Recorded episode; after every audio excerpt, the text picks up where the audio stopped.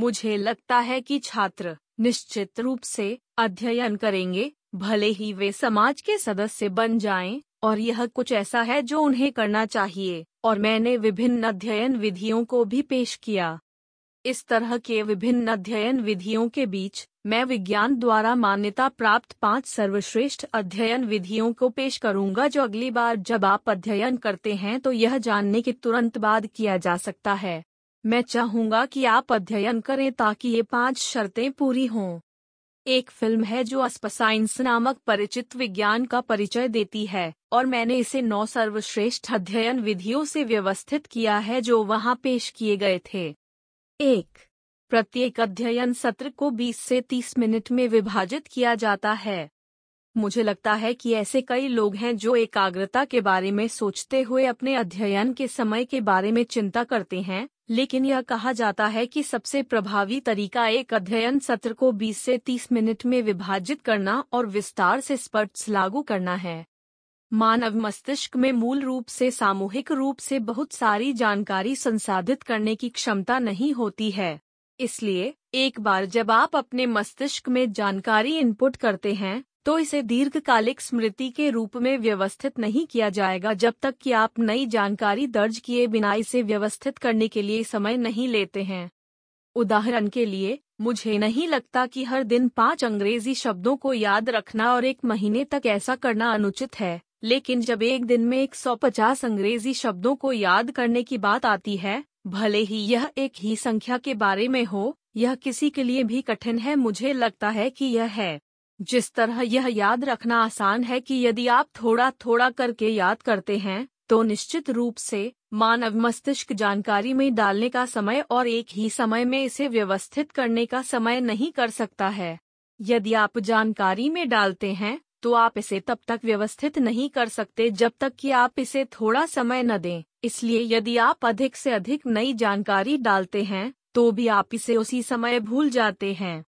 वास्तव में, यह अन्य से भी जाना जाता है कि मानव एकाग्रता धीरे धीरे लगभग 30 मिनट से घटने लगती है और लगभग 50 मिनट में गुडा गुडा बन जाती है। इसलिए क्या मुझे लगता है कि हर 30 मिनट में एक बार अध्ययन को विभाजित करना अच्छा है? कृपया अनुभाग में कुछ भी इनपुट न करें, बस स्पष्ट रहें या ध्यान करें। यदि आप इसे याद रखने के बजाय एक निश्चित कार्य या चीज़ को पूरा करने की कोशिश कर रहे हैं तो आप इसे लगभग 50 मिनट तक फैलाना चाह सकते हैं। यदि आप अपनी एकाग्रता को प्रशिक्षित कर रहे हैं, लेकिन अपने सिर में कुछ इनपुट करें, यदि आप चाहते हैं तो कृपया हर 20 से 30 मिनट में एक बार ब्रेक लें और एक समय लें जब आप इनपुट न करें कुछ भी।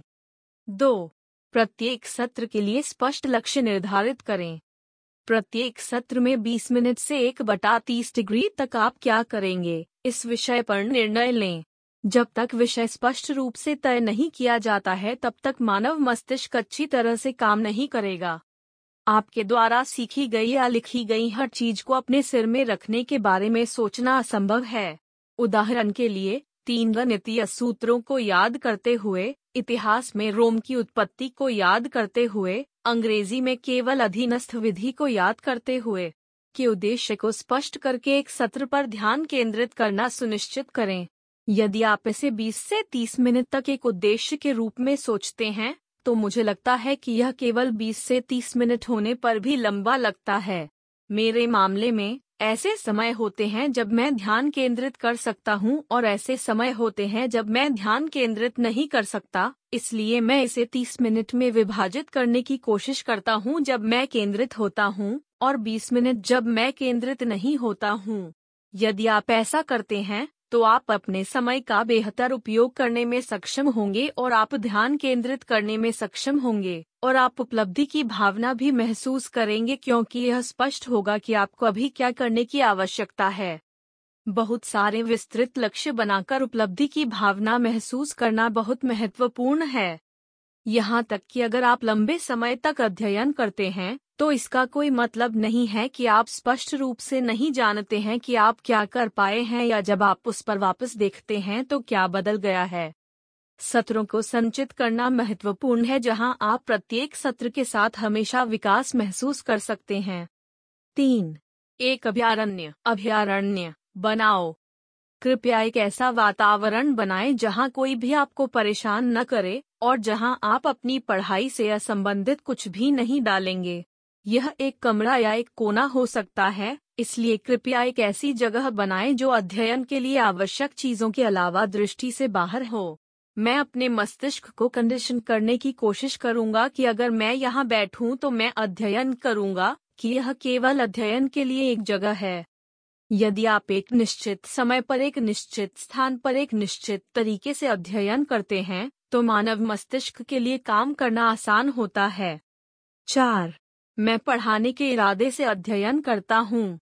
यह एक बहुत शक्तिशाली तरीका है। एक दिलचस्प अध्ययन भी है जहाँ शिक्षक छात्रों की तुलना में अधिक सीखते हैं। मानव मस्तिष्क जानकारी को इस तरह से व्यवस्थित और संग्रहित करने में सक्षम है जो अधिक तार्किक रूप से समझने योग्य है और यदि आप शिक्षण के पक्ष में खड़े हैं तो बने रहना आसान है।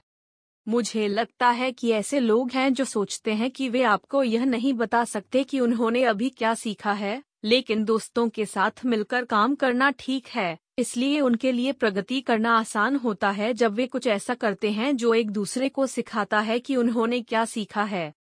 उदाहरण के लिए, यदि दो लोग एक टीम बनाते हैं और चार शब्द ए बी सी डी सीखते हैं तो एक व्यक्ति मिडिल डॉट बी का अध्ययन करने के बाद एक दूसरे को सिखाएगा और दूसरा व्यक्ति सी मिडिल डॉट डी का अध्ययन करेगा। फिर, यदि यह पहली बार है, आपने इसे देखा और सुना है तो आपके लिए इसे सीखना आसान होगा, और शिक्षक आपको सिखाना सीखेंगे, इसलिए आप इसे कुशलता से याद करने में सक्षम होंगे।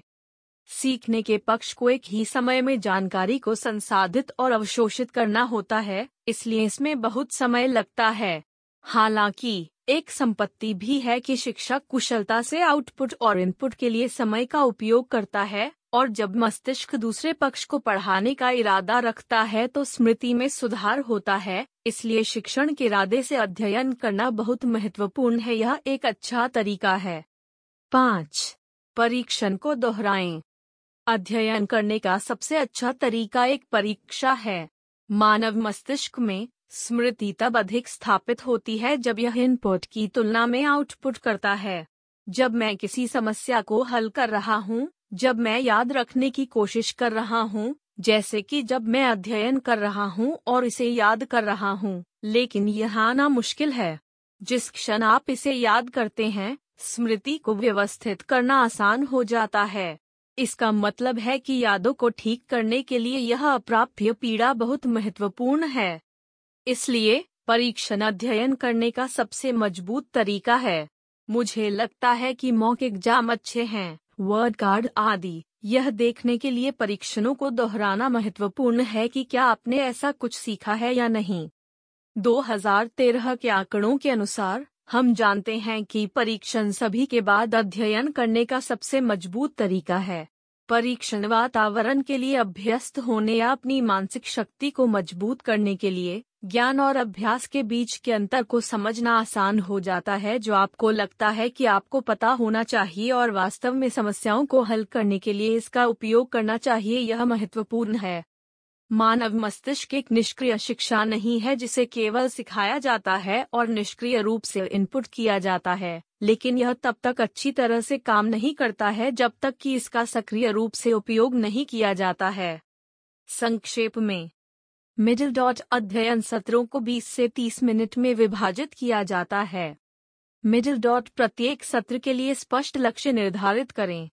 मिडिल डॉट एक अभ्यारण्य बनाएँ जिसका उपयोग केवल अध्ययन के लिए किया जाता है।